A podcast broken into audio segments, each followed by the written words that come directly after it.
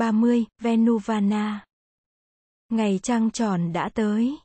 Buổi sáng, bụt khoác cà sa, mang bát, cùng với 1.250 vị khất sĩ đi vào thành Rajagaha. Đáp lại lời mời của quốc vương Bimbisara, đoàn người đi trang nghiêm, và lặng lẽ, đường phố, mà các vị khất sĩ đi qua đã được treo cờ, và kết hoa, dân chúng đổ ra hai bên đường chào đón đông nghịt, tới một ngã tư, bụt, và giáo đoàn không đi lên được nữa. Bởi vì dân chúng đã đổ ra đông quá, làm bít mất con đường. Lúc ấy, khất sĩ Uruvela Kasapa đang đi sát sau lưng bụt, còn chưa biết làm cách gì để khai thông con đường, thì thầy bỗng thấy xuất hiện trước mặt bụt một chàng thanh niên tuấn tú. Tay cầm cây đàn 16 giây. Thanh niên cất tiếng hát, giọng chàng trong sáng và vọng lớn lên như tiếng chuông đồng. Tay đàn, miệng hát, chàng rẽ đám đông để đi tới. Quần chúng tránh đường cho chàng đi. Con đường được mở rộng. Lúc ấy bụt và giáo đoàn mới tiến lên được. Thầy Kasapa nhận ra được tung tích người thanh niên đang mở đường cho bụt. Và tăng đoàn bằng âm nhạc. Và thi ca. Đó là một chàng thi sĩ đã tới quỳ y với bụt cách đây chưa đầy một tháng. Chàng đang ứng khẩu hát lên những cảm nghĩ của mình. Chàng hát, sáng nay trên đất nước, có mùa xuân thắm tươi. Giữa thủ đô ta có bậc giác ngộ tuyệt vời. Cùng 1.250 đệ tử, người đi vào thành vương xá. Quần chúng nghe chàng một cách say mê. Mọi người nhìn vào chàng, rồi lại nhìn vào bột, Chàng mỉm cười rồi hát tiếp. Bởi ta có may mắn là học trò của bậc toàn giác. Hãy cho ta ca ngợi tình thương và trí tuệ không bờ bến của người. Cho ta ca con đường đưa tới chân trời tự tại. Chàng còn hát nữa, cho đến khi bột và tăng đoàn tới được cổng hoàng cung. Lúc ấy chàng mới cúi đầu làm lễ Bụt rồi biến mất trong đám đông. Vua Seniya Bimbisara đích thân ra tận ngọ môn để đón chào bột và tăng đoàn, các nhân sĩ và tân khách của vua. Có tới hàng ngàn người cũng theo vua ra đón Bụt. Vua đưa Bụt vào hoàng cung. Sân rồng đã được che nắng bởi những chiếc dạp dựng lên cho cuộc đón tiếp long trọng này. Dạp được kết bằng hoa lá rất mỹ lệ. Chỗ ngồi của bụt được đặt ở vị trí trung ương. Chỗ ngồi của 1.250 vị khất sĩ cũng đã được chuẩn bị chu đáo. Sau khi bụt đã ngồi xuống trên ghế của người, vua Bimbisara thỉnh cầu các vị khất sĩ và toàn thể quan khách an tỏa. Vua ngồi một bên bụt, Phía bên kia là khất sĩ Kasapa. Ngôi chủ khách đã phân. Thái tử Ajatasattu mang nước và khăn ra cho bụt rửa tay chân. Tiếp theo, quân hầu cũng đem nước và khăn ra cho tất cả các vị khất sĩ rửa tay chân. Lễ tẩy tịnh đã xong. Vua đích thân đứng dậy cúng dường các thức ăn cho bụt. Vua cung kính sớt các thức ăn vào bát của mỗi người. Trong khi đó, Phu nhân của vua, Hoàng hậu vai đê hy hướng dẫn người hầu trong hoàng cung cúng dường thức ăn cho các vị khất sĩ. Bụt, và giáo đoàn khất sĩ mặc niệm, và chú nguyện trước khi ăn. Vua Bimbisara, và tất cả các quan khách cũng đều giữ im lặng trong thời gian dùng bữa. Trong sáu ngàn tân khách của vua, không ai là không cảm nhận được sự thanh tịnh và an lạc thoát ra từ nhân cách của Bụt và của giáo đoàn khất sĩ. Sau khi bụt, tăng đoàn và quan khách đã thọ trai xong, bình bát của các vị khất sĩ được người hầu đem dừa và trả lại cho mỗi vị. Vua Bimbisara hướng về bụt, cung kính chắp tay, hiểu được ý vua, bụt lên tiếng dạy về chánh pháp. Người nói về nam giới như là phương thức tạo dựng và bảo vệ hòa bình và hạnh phúc trong quốc gia. Người nói năm giới có thể được nhận thức như là những nguyên tắc sống chung hòa bình và an lạc, trong gia đình cũng như ngoài xã hội. Giới thứ nhất là không sát hại. Giữ gìn giới này là để nuôi dưỡng lòng từ bi. Tất cả các loài sinh vật, từ người cho đến chim muông và cầm thú, Loài nào cũng sợ chết. Nếu ta biết tôn quý sự sống của ta, thì ta cũng phải biết tôn quý sự sống của loài sinh vật khác. Không những ta không được tiêu diệt sự sống của con người, mà ta còn nên tránh việc tiêu diệt sự sống của các chủng loại khác. Ta phải sống hòa bình với con người và sống hòa bình với các loài sinh vật khác, nuôi dưỡng được lòng thương. Ta làm cho cuộc đời bớt khổ và đẹp đẽ thêm lên. Nếu mọi người trong nước đều biết giữ giới không sát hại, thì đất nước sẽ không bị loạn lạc, và dân chúng được sống hòa bình.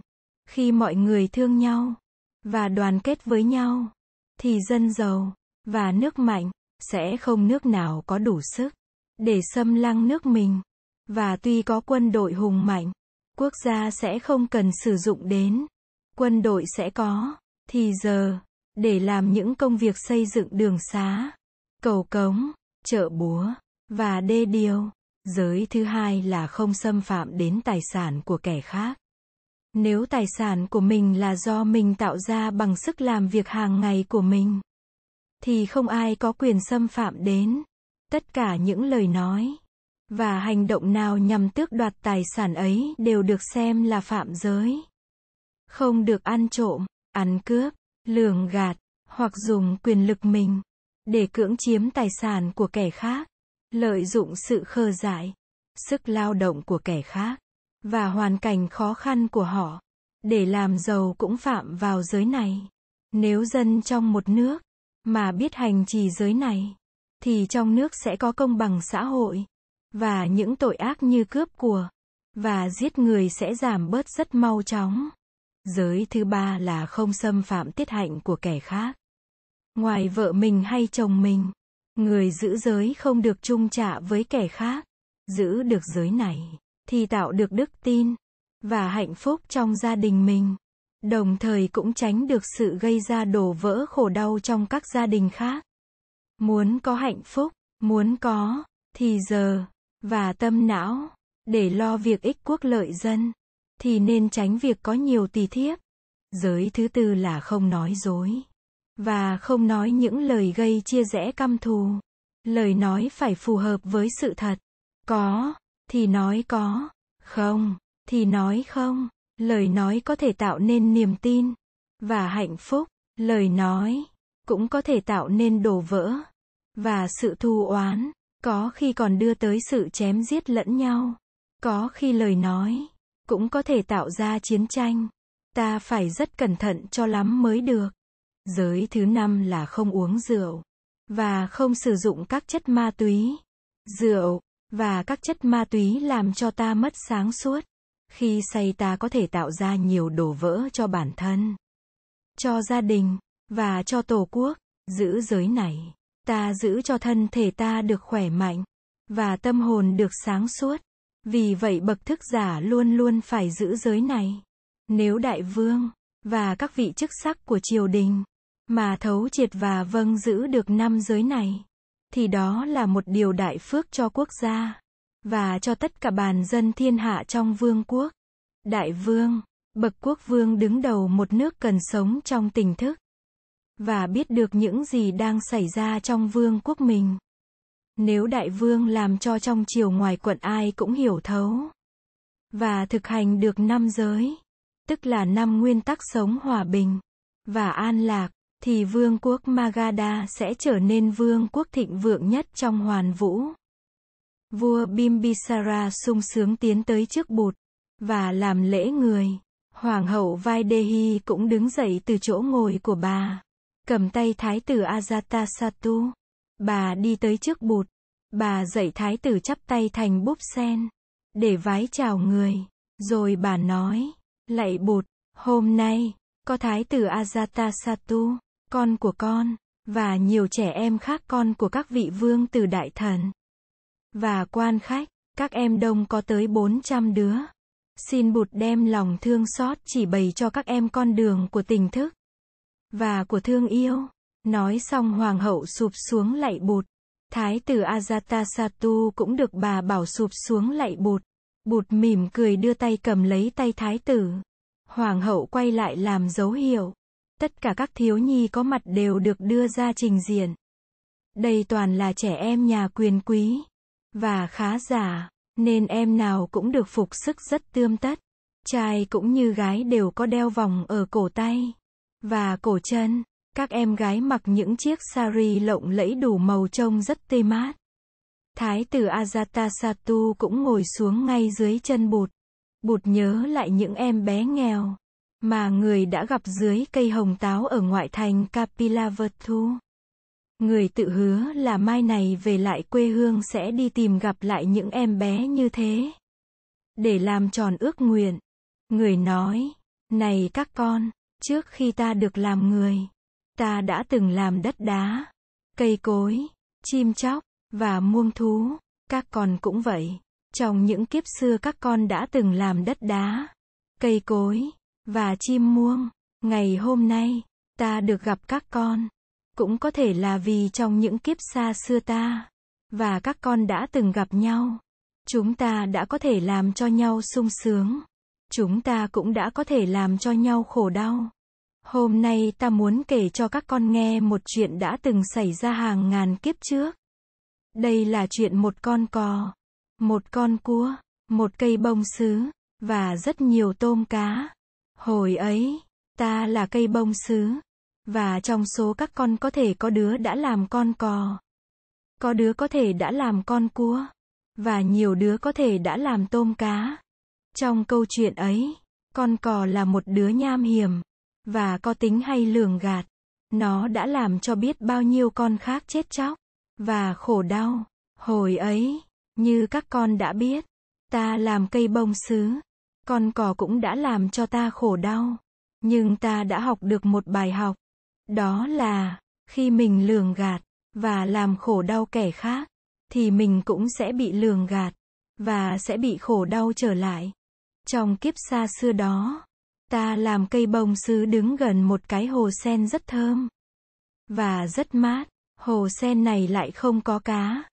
Cách hồ không xa, lại có một cái ao nhỏ hẹp, ít nước, và nóng bức, nhưng lại có nhiều tôm cá.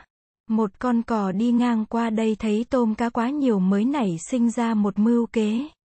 Nó tới đứng gần bên bờ hồ, và tự tạo cho mình một vẻ mặt đăm chiêu. Bọn cá hỏi, bác cò, bác suy nghĩ gì đấy?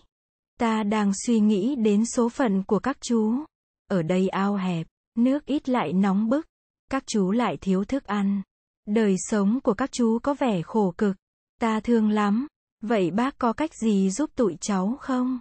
Bác có, nếu tụi bay, để ta chở từng đứa tới bỏ xuống cái hồ sen đàng kia.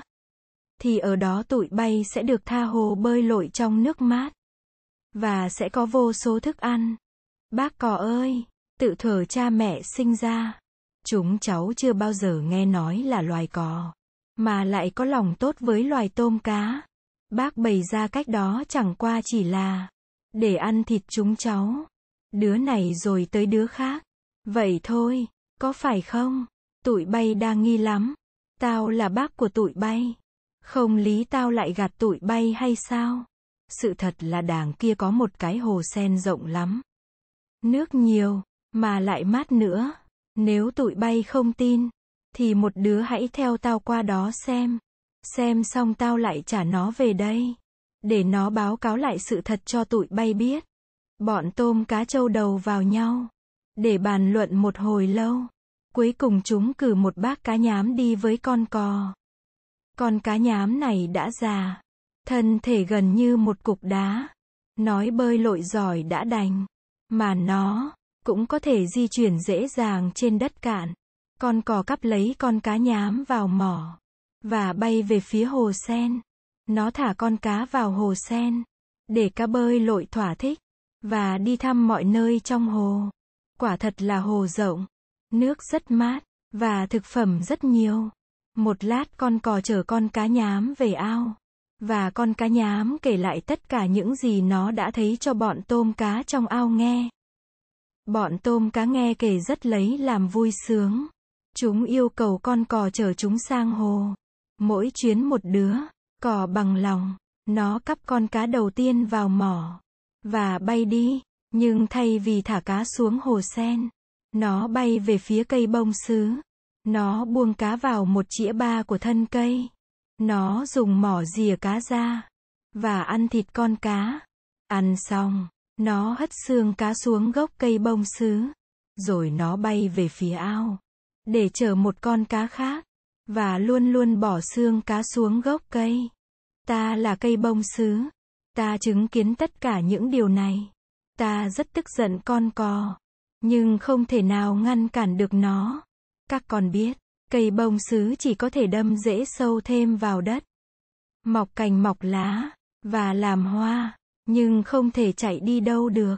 Ta không thể chạy tới ao để vạch rõ cho bọn tôm cá biết âm mưu của con cò.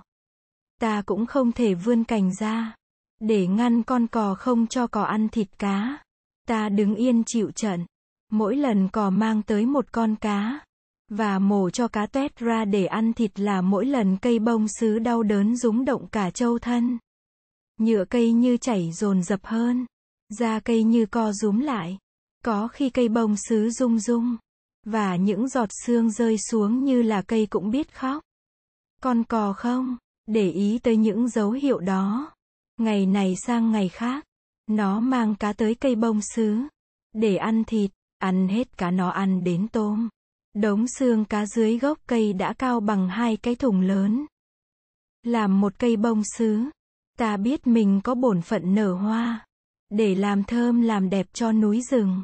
Nhưng ta rất đau khổ vì không làm được gì để cứu bọn tôm cá. Nếu ta là một con nai hoặc một con người thì ta đã có thể làm được một cái gì. Đảng này ta bị chôn chân xuống đất không đi đâu được. Với niềm thương trong lòng, ta thầm nguyện sau này nếu được làm thú hay làm người, ta sẽ gắng hết sức để bênh vực kẻ yếu và ngăn chặn không cho kẻ hung bạo và giảo quyệt đi lừa gạt và tàn sát kẻ khác. Ngày hôm ấy, dưới ao cá và tôm đã hết, chỉ còn có một con cua. Lúc đầu cò ta chê, nhưng sau đó đói bụng quá, nó lại gần bờ nước và nói: "Này cháu, tất cả những tôm cá mà ta đã trở tới hồ sen hiện đang sung sướng vẫy vùng bên đó. Cháu lại đây, bác trở qua đó luôn." Bác, thì làm sao chờ được cháu? Cháu là một con cua mà. Thì bác cắp cháu trong mỏ bác, như đã chở những đứa khác. Bác, mà cắp cháu trong mỏ bác, thì không chắc lắm, bác có thể, để cho cháu rơi xuống, và cháu sẽ vỡ toang. Đừng có sợ, cháu, bác sẽ ngậm cháu thật chặt. Con cua suy nghĩ, có thể là cò đã thả tất cả tôm cá xuống hồ sen. Cũng có thể là cò đã ăn thịt hết tất cả họ hàng nhà tôm. Và họ hàng nhà cá. Ta hãy cẩn thận, ta phải đề phòng. Nếu cò thả ta xuống hồ, thì đó là chuyện tốt. Nếu cò muốn ăn thịt ta, thì ta cũng có sẽ cách tự vệ. Nghĩ như thế, cua nói với cò, bác ơi, mỏ bác không đủ mạnh, để giữ cho cháu khỏi rơi dâu. Bác phải, để cháu bám vào cổ bác bằng hai cái càng của cháu mới được. Cỏ bằng lòng ngay. Nó, để cho cô bám vào cổ nó. Cỏ vỗ cánh bay đi. Nhưng thay vì bay thẳng xuống hồ, cỏ lại bay qua cây bông sứ. Bác ơi, tại sao bác không đưa cháu xuống hồ, mà lại đem cháu đi đâu thế? Cháu ơi, ai dại dột, mà đi chờ mướn cho bọn bay. Tao đâu có phải là đầy tớ của bọn mày. Ta chỉ muốn chở bọn mày tới đây. Để ăn thịt từng đứa. Mà thôi, coi kìa, mày có thấy đống xương cá cao nghệu dưới gốc cây bông sứ không? Đó, mày cũng sẽ chấm dứt cuộc đời của mày nơi đó. Bác có ác độc ơi! Tụi tôm cá ấy dại dột quá nên mới bị bác lừa dối. Và ăn thịt, nhưng cháu, thì bác đừng có hỏng. Mà ăn thịt được cháu. Bác hãy mang cháu về dưới hồ đi. Nếu không cháu sẽ kẹp đứt cổ bác cho. Mà xem. Nói xong, cua bắt đầu siết những gọng kềm của cua trên cổ co Những cái càng cua siết cứng như những chiếc gọng kềm bằng sắt khiến cho cò ta đau quá. Cò kêu lên, thôi anh hai ơi, Anh hai đừng kẹp tôi đau quá. Để tôi đưa anh hai xuống hồ. Tôi không dám ăn thịt anh hai đâu. Cò nghiêng cánh liệng bay trở lại hồ sen. Và đặt cua xuống bờ nước. Nơi có chút ít bùn lầy. Cua vẫn chưa buông cổ cò. Nghĩ tới bao nhiêu tôm cá trong hồ bị cò tàn sát hết. Cua nghiến răng kẹp hai cái càng thật mạnh. Khiến cho cổ cò đứt rời ra. Và cò lăn xuống chết. Rồi cua đi xuống nước. Các con ơi, lúc ấy ta là cây bông sứ. Ta chứng kiến từng chi tiết nhỏ của tấn kịch này. Ở đời, ăn hiền ở lành, thì sẽ được người hiền lành giúp đỡ. Ăn ở độc ác sớm muộn gì cũng lâm vào cảnh thảm thương. Ta đã học được bài học đó. Ta nguyện đời đời sẽ làm việc lợi ích cho muôn loài. Ta đã làm người trong nhiều vạn kiếp. Giờ đây, gặp các con, ta muốn truyền lại bài học ta đã học ngày xưa cho các con nghe. Tất cả các thiếu nhi có mặt đều chăm chú nghe bụt thuật chuyện tiền thân. Đứa nào cũng thương cho cây bông sứ. Và cho tất cả những loài tôm cá bị lừa gạt. Đứa nào cũng căm giận con cò. Và khen con cua là biết lo xa. Bụt lặng yên. Và bọn thiếu nhi quay lại thầm. Thì với nhau về câu chuyện người vừa kể. Vua Bimbisara đứng dậy. Đi tới trước bụt. Vua chắp tay lại làm lễ người. Vua nói. Hôm nay, bậc tôn quý trên đời đã ban cho người lớn và trẻ em một bài học thật quý giá. Chậm mong Thái tử Ajatasattu thấm nhuần được lời dạy và đạo đức của người. Vương quốc Magadha có được may mắn lớn nên người mới dừng chân hoàng hóa nơi đây. Trẫm có một món quà muốn dâng lên bậc giác ngộ và tăng đoàn của người. Không biết người có chịu cho trẫm cái hân hạnh được dâng cúng món quà ấy không? Bụt không nói. Người đưa mắt nhìn vua. Có ý muốn vua nói tiếp.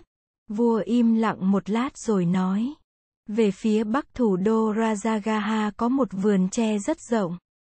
Và rất đẹp, mà trẫm gọi là Trúc Lâm.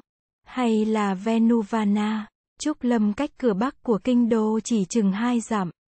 Công viên này rất yên tĩnh, rất mát mẻ, và có rất nhiều con sóc hiền lành.